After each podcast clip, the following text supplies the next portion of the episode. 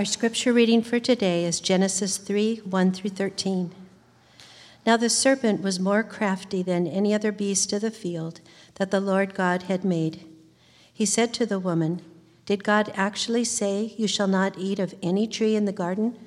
And the woman said to the serpent, We may eat of the fruit of the trees in the garden, but God said, You shall not eat of the fruit of the tree that is in the midst of the garden, neither shall you touch it, lest you die. But the serpent said to the woman, You will not surely die, for God knows that when you eat of it, your eyes will be opened, and you will be like God, knowing good and evil. So when the woman saw that the tree was good for food, and that it was a delight to the eyes, and that the tree was to be desired to make one wise, she took of its fruit and ate. And she also gave some to her husband who was with her, and he ate. Then the eyes of both were opened and they knew that they were naked. And they sewed fig leaves together and made themselves loincloths. And they heard the sound of the Lord walking in the garden in the cool of the day. And the man and, the, and his wife hid themselves from the presence of the Lord God among the trees of the garden. But the Lord God called to the man and said to him, Where are you? And he said, I heard the sound of you in the garden, and I was afraid because I was naked and I hid myself.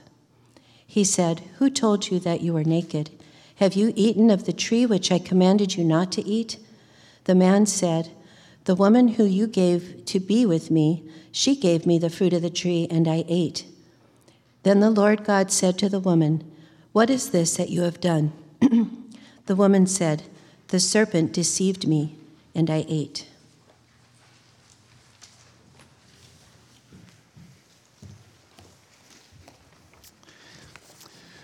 This is the word of the Lord. Thanks be to God. Would you pray with me?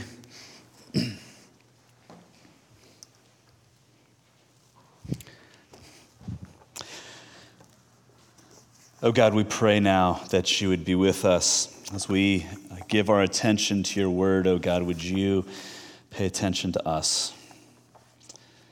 We uh, need not the wisdom of a human being, but your very wisdom, which you promise to give to anybody who asks for it. And so we ask that you would uh, speak to us in Jesus' name.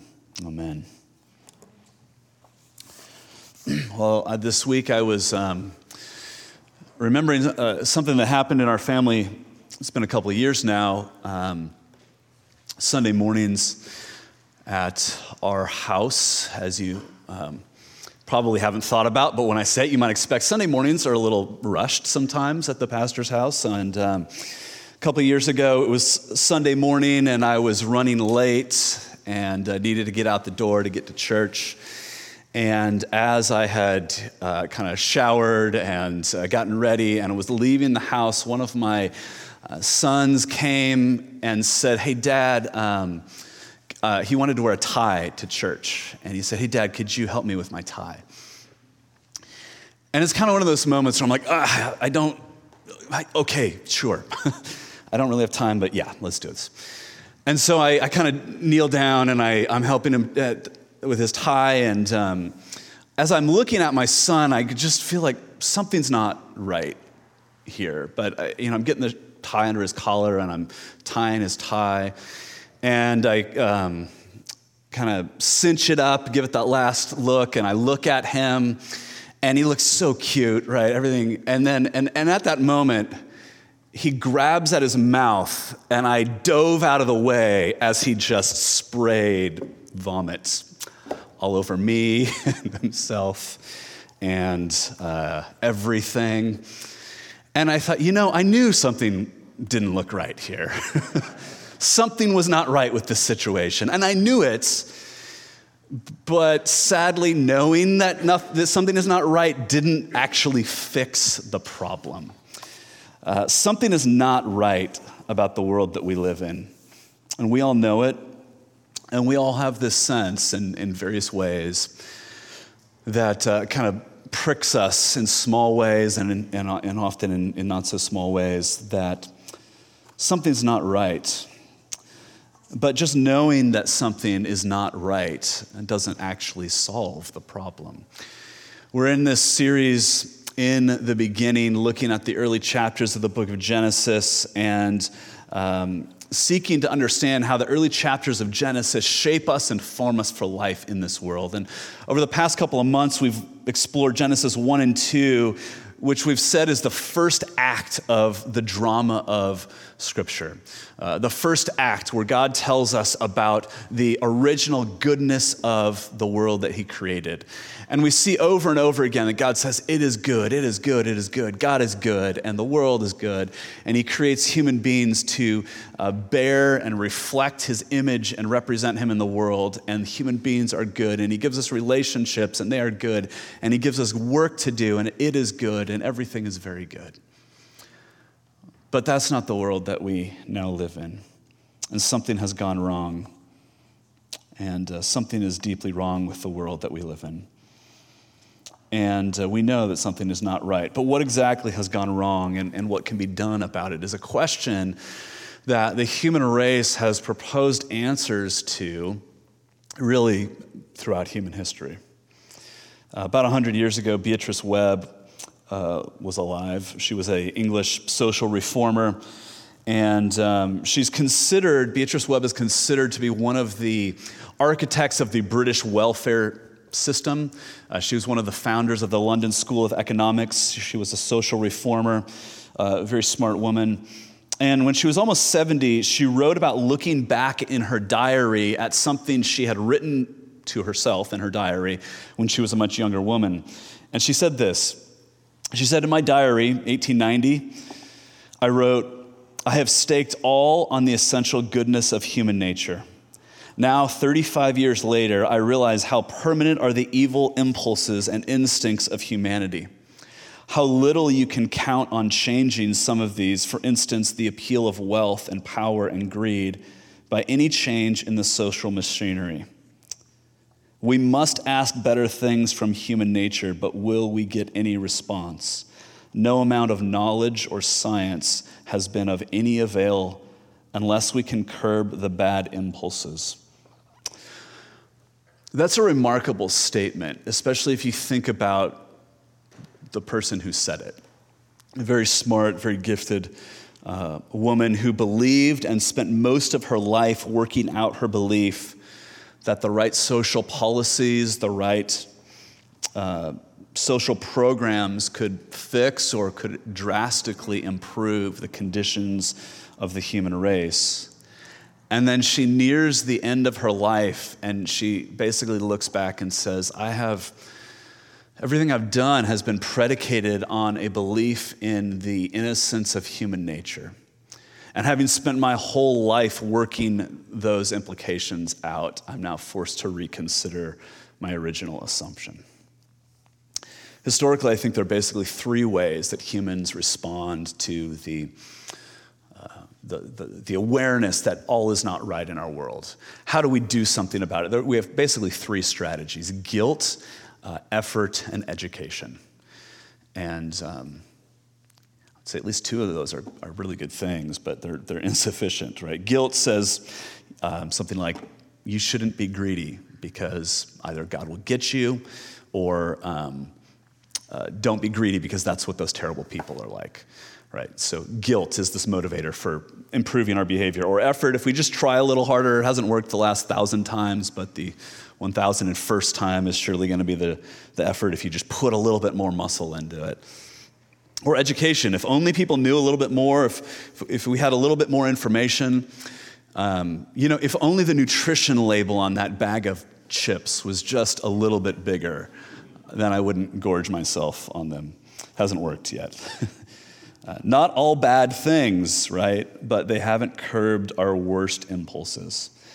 And so, over the next few weeks, we're going to look at the Bible's explanation for and response to the reality that our world is not the way it ought to be.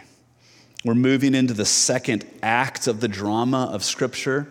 Uh, we've looked at creation, as I've said. Now we're moving into the second act, the fall. The fall of the human race, the fall of creation. And um, this is where we see how brokenness and tragedy enters into the story. And the word that the Bible uses to describe all of this is the word sin. And uh, I feel like as soon as we say the word sin, we have to just acknowledge the reality that um, we probably have very different responses to that word. For, for some of us, we've maybe, if you've grown up or been around a, a church environment for a long time, you're used to hearing the word sin, and you, um, or maybe you're very comfortable talking about the concept of sin. Um, it, it, it, might, for others of us, invoke something like uh, laughter um, or, or cynicism or fear or, um, or, or, or, something you know, very negative like that. Others of us just want to run from it or maybe just ignore it. I had a, a neighbor say to me once, um, you know, when you move into a new neighborhood and your neighbors are like, So what brought you here? I'm like, Well, my job. I'm like, well, what do you do? Well, I'm a pastor. And then they say whatever comes to mind. And um, I had a neighbor once tell me, um, he, he said to me when he heard I was a pastor, Oh, your problem is that you believe in such a thing called sin. And if you just get rid of that category, all of the problems just evaporate. The problem with the world, in, in, in this view, was the idea that there is such a thing uh, as sin. Um, but the reality is, we can ignore sin, but it doesn't, it doesn't go away. It doesn't go away if we simply ignore it. um, what I want you to see this morning is that our lives make sense when we understand our lives as part of the drama of redemption. That we live in a world that was created good and yet has fallen into sin. And eventually we're going to get to the third act that God is at work to redeem. Um, everything is not awful, everything is not wonderful. It's both and. And this story, the story of Scripture, explains our world more, than, uh, more accurately than any other story. Uh, why do we have to talk about sin? When we talk about the reality of sin, it highlights for us the goodness of what God has done for us. Rachael Denhollander wrote If we pretend that the darkness isn't dark, it dampens the beauty of the light. When we acknowledge the reality that our world is not the way that it should be, it highlights for us the majesty of what God has done for us in Christ. So, what has happened? What has gone wrong? And what, if anything, is God doing about it? First thing that I want you to see here is what sin is. This morning, we're going to take a, a broad overview of, of kind of the problem of sin, and then in the coming weeks, we'll look at some of the details uh, of the effects of sin. So, what, what sin is, if we have any conception of sin, uh, it tends to be, I think, um, a fairly flimsy aware, uh, picture of sin.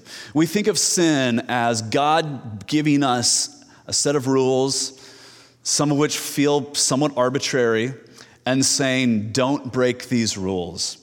But the picture that the Bible lays out for us is that um, sin is actually, well, I suppose the other thing that we, we either think of sin as breaking the rules or we think of sin as like the really, really bad things. Like murder is, is a sin, but I haven't killed anybody lately. So, um, but, but the Bible actually has a far more nuanced approach to sin. When we look at the story of Adam and Eve and the rebellion against God and sin entering into the world, we get a, I would say, a more robust picture of what sin is because what we see here is that sin really begins not with the behavior so much as with the attitude. Sin begins um, with a question, sin begins by sneering at the goodness of God. Uh, there's so many questions this passage raises for us that it doesn't answer, like talking snakes, where does that come from?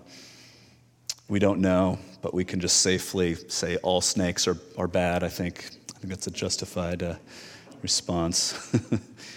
but the snake, the serpent comes, Satan, in the form of the, of the serpent, comes to Eve, and he asks this question Did God really say, did God really say, You shall not eat of any tree in the garden? Now we know that that's not what God said. God said, You may eat of any tree, but there's one tree that you may not eat of. But it begins with Satan sneering at God, calling into question his, his goodness. What is God doing? You know, why would God forbid something so obviously good from us? Why is he taking something away from us? The, the, the, question really that Satan is posing is who does God think he is, and what kind of a God would forbid his people from eating something that is so obviously going to make them happy? There's an undermining of God's authority and a questioning of his goodness, and it creates a situation in which we think that God's commands uh, should sort of be submitted to us so that we can evaluate whether they're worth following or not. Before there's an action, there's an attitude of rebellion. There's a, there's a rejection of the authority of God. Now, you might think, well, God didn't really give Adam and Eve a, a sufficient explanation. They didn't know that um, you know, God, God gave them this rule don't eat the fruit of this one tree, but He didn't tell them why they shouldn't do it. And it's just a tree and it's just a piece of fruit. So, why does it really matter? Um, and if it was so important, why didn't God explain to them why it was so important? You see what the problem with that line of thinking is? The problem with that line of thinking is if God were to come to Adam and Eve and say, You can eat the fruit of any trees, except for the one tree, the tree of the knowledge of good and evil. And if you eat the fruit of the tree of the knowledge of good and evil, here's what's going to happen.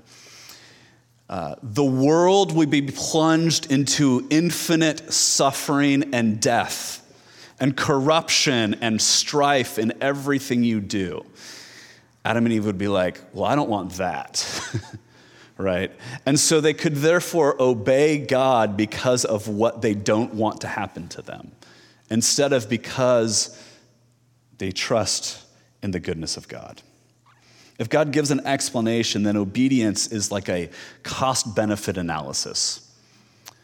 What's the benefit to obeying God? What's in it for me? When God, our good Father, says, I love you, I've given you everything, I've placed you in paradise, I give you myself, I'm inviting you to trust me. This is really important, I think, because it shows us that sin is not just about breaking rules. And the Bible shows this over and over again that there, that there is a, a way of rebelling against God that looks like just flaunting God's rules and breaking his standards and, and overtly running away from him. And we can look at that and name that and say, yeah, that, that's, that's not what God calls us to. That's, that's sin. But there's also a, a way that it, we technically obey, at least in some ways, um, God, but it leads to a self righteousness. And it leads to a looking down on others that we don't think uh, measure up. And at root, both of these approaches stem from the same fundamental trust of God. And this is important. Um, Satan, you know, in my almost 20 years as a pastor, I, I, have very rarely had somebody come and sit down with me and simply say, um, I doubt the existence of God and I want to talk to you about that. Now, every once in a while, but I would say for every, you know, one of those conversations, I have 50 or 100 conversations that begin with some form of, does God really mean what he says here?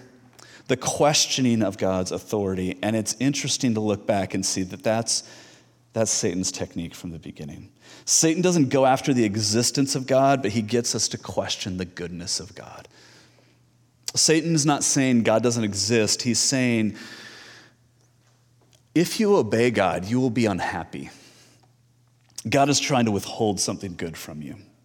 Uh, his response in verses 4 and 5 uh, he says, Did God really say? Eve responds, but she sort of lies and expands on God's prohibition. And then Satan lies in response, says, You will not surely die, but God knows that when you eat the fruit, then you will be like God. He doesn't question God's existence. He's getting us to question whether obeying God is actually in our best interest. He gets us to believe that if we obey God, that life is going to be a drag. And the lie that Satan puts in the heart of Adam and Eve is a lie that's in me and it's in you. And it's the heart attitude that leads us all to sin. Um, you know, it's the attitude that says, I know God calls me to be generous with my time, with my money, just in my posture, my attitude, my attitude towards other people. But if I give, then there won't be enough left over for me. So rather than obeying God, we take matters into our own hands. Sin begins not with an action, but with an attitude, a questioning of God's goodness. But distrusting God doesn't remain simply an attitude, it, it progresses into an action. And so they take the fruit and they eat and the result is disaster. So, the second thing we see in this passage is what sin, sin, brings. What happens as a result of Adam and Eve's sin? Well, it says this in verse 7 and 8.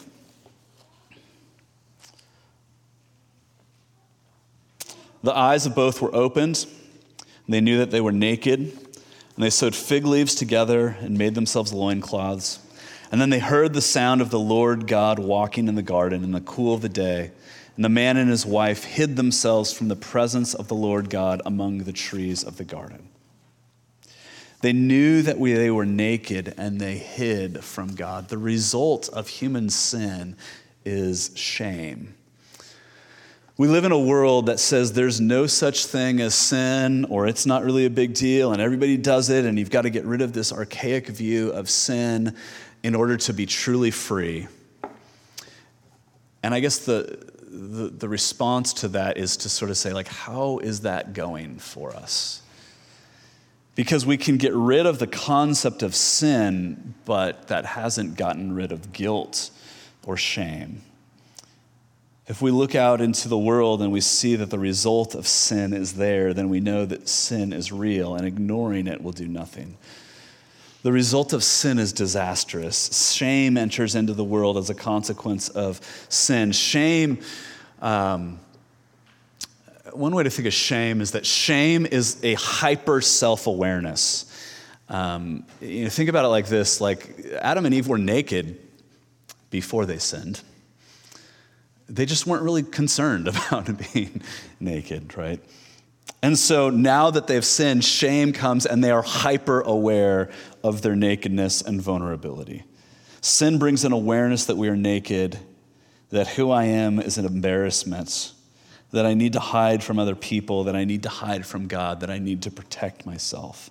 When sin comes, shame comes. And when shame comes, we then try to cover ourselves and our own sense of inadequacy by doing what? By shifting blame. And that's, that's the next thing that happens here. Relational discord enters into human relationships. Adam and Eve hide from God, and God comes looking for them. And God says to Adam, Adam, where are you? And he says, I heard that you were, uh, I heard you and I was naked and I was afraid. And, and God says, Who told you that you were naked? Did you eat the fruit that I commanded you not to eat of? And what does Adam say? It was my wife's fault. Passes the buck. You, you, know, if there's any truth to the, the, the trope sometimes of like the man being the bumbling idiot, it, it kind of is rooted right here in Genesis 3, with Adam saying, I wasn't my responsibility. Um, where was Adam when the, when the serpent was talking to Eve? I mean, he was standing right there next to her, right? And he didn't say anything. And now, in his shame, when God comes looking for him, he passes the buck and he throws his wife under the bus. Sin brings shame, sin brings death, sin, sin brings the curse. God says to Eve, I will surely multiply your pain in childbearing. In pain, you shall bring forth children. We'll talk more about this in a couple weeks. Your, your desire shall be contrary to your husband, and he will rule over you. The result of sin is that there is conflict and manipulation in our most intimate relationships. God says there will be pain in childbearing. The unique ability of women to bring life into the world will now be a source of pain. The result of sin is shame.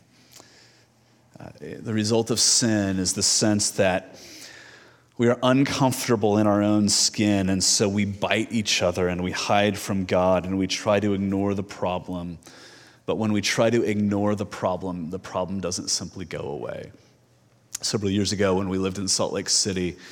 Uh, we owned this great house, and um, th- there's this part of the um, the uh, the landscaping that's in between the the public sidewalk and the street. Does that make sense? Like not my front yard, but it's then there's my front yard, there's a sidewalk, and then there's this no man's land in between the sidewalk and the street. And according to the city of Salt Lake, it was my responsibility to maintain that landscaping. And um, I didn't think that was such a great deal, and for some reason. And so at one point, I had this idea of like, I'm gonna get uh, xeriscaping. I'm gonna get. I got 26 tons of gravel delivered in a. Um, dump truck, and uh, we dumped 26 tons of gravel on that landscaping area that I didn't want to maintain. And I thought it'd be zero maintenance. And it was for about six weeks. and then the weeds start growing up through the gravel. And now it's like impossible to get rid of the weeds because of the gravel that I've dumped on top of it. And the point is this there's no easy way to get rid of a problem, but covering it up and thinking that just sheer force of will will hide it will not make any difference in the long run. Sin is rebellion against God. Thinking that we could be gods ourselves, we rebelled against God and we spit in his face. We find that the result is not the freedom the good life that the, that, that the serpent promises, but rather shame and death and frustration comes as a result. Now, that's the bad news, but there's good news. And the good news is what God does about sin. Um, it, it, you can think about it like this. In another world, Genesis 3 is the last chapter of the Bible. I don't know how you typically respond to things not going well. I've mentioned before, I like to build things. I really hate to fix things, though. I like to build things, but when I make a mistake, often I just want to like chuck the whole thing and start over again. But thank God that's, that's not what he does. Genesis 3 is not the last chapter of the Bible. God, in his grace, pursues fallen women and men and so he comes to Adam and Eve, and the first words out of his mouth are not words of condemnation, but they are words of hope. Adam and Eve sin, and they are ashamed and they hide. And verse 9, God comes to them and says, says, But the Lord God called to the man and said to him, Where are you? Did you notice, if you were here last week, the Lord God called to them? The covenant making, the covenant keeping God initiates. The covenant God seeks out his wayward children. We'll talk more about this next week, but I want you to notice this this morning this. Before describing the consequences of their sin, God promises to send them a deliverer. God promises immediately. God doesn't go and think about how am I going to respond to this? God immediately promises that one will come to crush the evil serpent and deliver women and men from sin and shame. Having failed to uphold our end of the agreement, the covenant promises of God, when the human race has failed to uphold our end of the gracious covenant, God pursues us in order to uphold our end of the covenant himself. Uh, this is what the Apostle Paul says in Romans 5 when he's explaining the nature of what has gone wrong in our world and what God is doing to make it right. Paul says, Therefore, just as sin came into the world through one man, and through death, sin. Sorry. Just as sin came into the world through one man, and through uh, and death through sin, and so death spread to all. How much more will those who receive the abundance of grace and the gift and the free gift of righteousness reign in life through the one man, Jesus Christ. Do you see what he's saying? Sin enters into our world through one man, Adam. Salvation, grace is offered to us in one man, Jesus. Therefore, as one trespass led to the condemnation for all, so one act of righteousness leads to justification and life for all. Having questioned God, having failed to obey his word, and plunging into sin and shame, the human race loses the presence of God. And so God, in his grace, comes to pursue us, and he does everything necessary to reconcile us again to himself in Jesus Christ. In Christ, God takes on human flesh so that he might obey God where we had failed. One of the things that happens at the beginning of Jesus' ministry I, talked about last week, the first thing he does is he goes out to the Jordan River to be baptized by John the Baptist. The very next thing that happens, the Gospel of Matthew says that the Spirit led him out into the wilderness to be tempted by the devil. So, the very place where our first parents, Adam and Eve, failed to obey God, Jesus goes there in order to win the victory. There in the wilderness, Satan tempts Jesus to doubt the goodness of God and to use his power for his own benefit. But over and over again, Jesus chooses to trust in God's goodness. It's fascinating, the third temptation. Satan says to Jesus, If you just bow down and worship me, I will give you all the kingdoms of the earth and their glory. How does Jesus respond to that? I can think of how I would respond to that if I was Jesus. They're already mine. but Jesus doesn't say that. Jesus says instead, um, he responds by quoting the Word of God. His response demonstrates his trust in God and his confidence that God will not hold anything good from him. And so he responds simply by quoting God's Word back to the devil.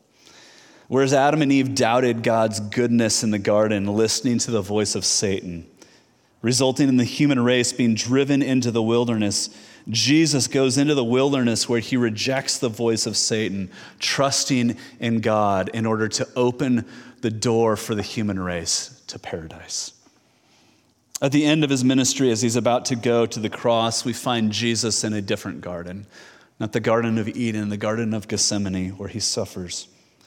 And there he goes and he prays to the Father and he prays, Father, if there is any other way to accomplish the plan of redemption, if there is any other way to reconcile sinful human beings to yourself other than the cross, if there's a plan B, would you take this cup from me?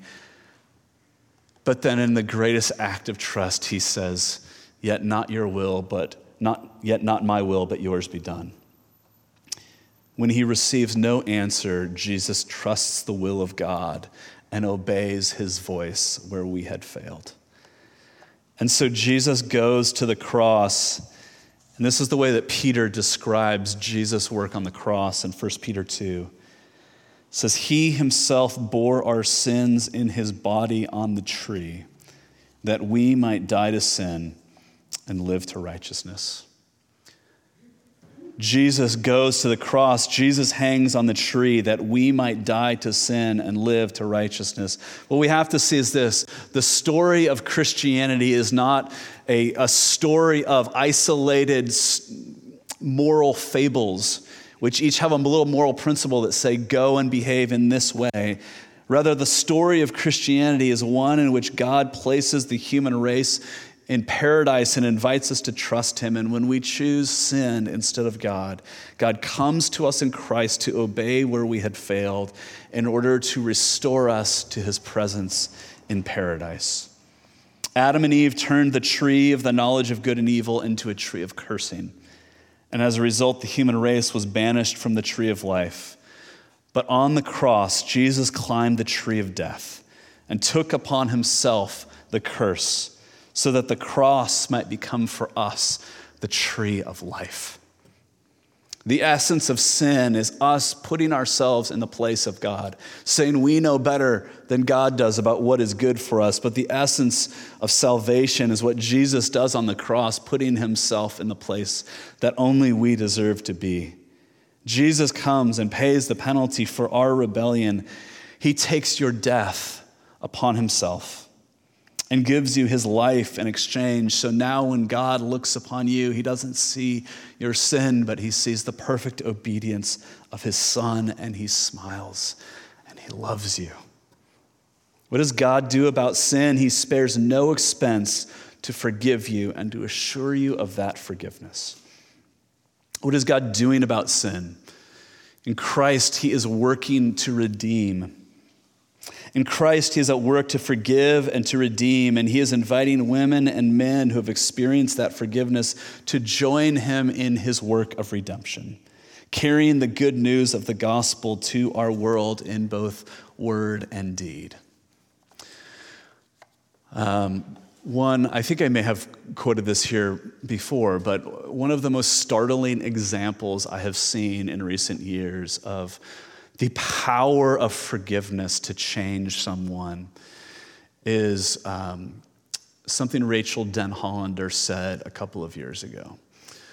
Um, I don't know if you know who she is. I'm going to be deliberately vague here um, for the sake of young ears, but um, Denhollander had been in the uh, training program for the U.S. Uh, Olympics, uh, US, U.S. national gymnastics team, and the team doctor, Larry Nassar, uh, was convicted of abusing hundreds of little girls and young women. And um, Denhollander was a Christian. She was the first person to go to the authorities to report what the doctor had done. And um, when he was convicted at his sentencing, the judge invited any of his victims who wanted to come and to say something to him. And um, Denhollander said this to the man who had abused her. She said, Larry, should you ever reach the point of truly facing what you have done, the guilt will be crushing. And that is what makes the gospel of Jesus so sweet, because it extends grace and hope and mercy where none should be found. And it will be there for you. I pray that you experience the soul crushing weight of guilt so that you may someday experience true repentance and true forgiveness from God, which you need far more than you need forgiveness from me, though I extend that to you as well. That's not just one isolated example. Um, a few years ago, a gunman came into a prayer meeting at Emanuel um, AME Church in South Carolina opened fire, killing nine people before he was arrested. At his arraignment the next day, the families of the victims showed up to offer forgiveness. In 2017, a um, explosion went off at a Coptic church in Egypt on Palm Sunday. Not taking time to think about how do we respond immediately within a day or two the congregation uh, the remaining congregation gathers in order to offer forgiveness to those the, you know, the, the sermon the pastor preached was called forgiveness to those who kill us. This is the impulse over and over again. God's people are those who know ourselves to be sinners come to God to find forgiveness, and that forgiveness transforms us into people who can go into the world bringing the good news of forgiveness. That's what God is doing in our world. The good news of the gospel is that God comes and looks us in the eye and asks us to confess our sin, not so that we will feel bad about ourselves, not to shame us, but to remove our shame and take away our guilt to free us to live, uh, free us from a life of living in hiding, and then sending us out into the world as agents of that good news. Amen. Let's pray. Oh God, thank you for your immediate response to our sin. We pray, God, that we would have the courage to take your word seriously, that in doing so we would find that you are more than worthy of our trust. God, you have given us all things in Christ. Would you, pr- would you please uh, work in each of our lives, bringing us to an awareness of our sin that we might find forgiveness in Jesus? Would you transform us into forgiven people who forgive? We pray in Jesus' name. Amen.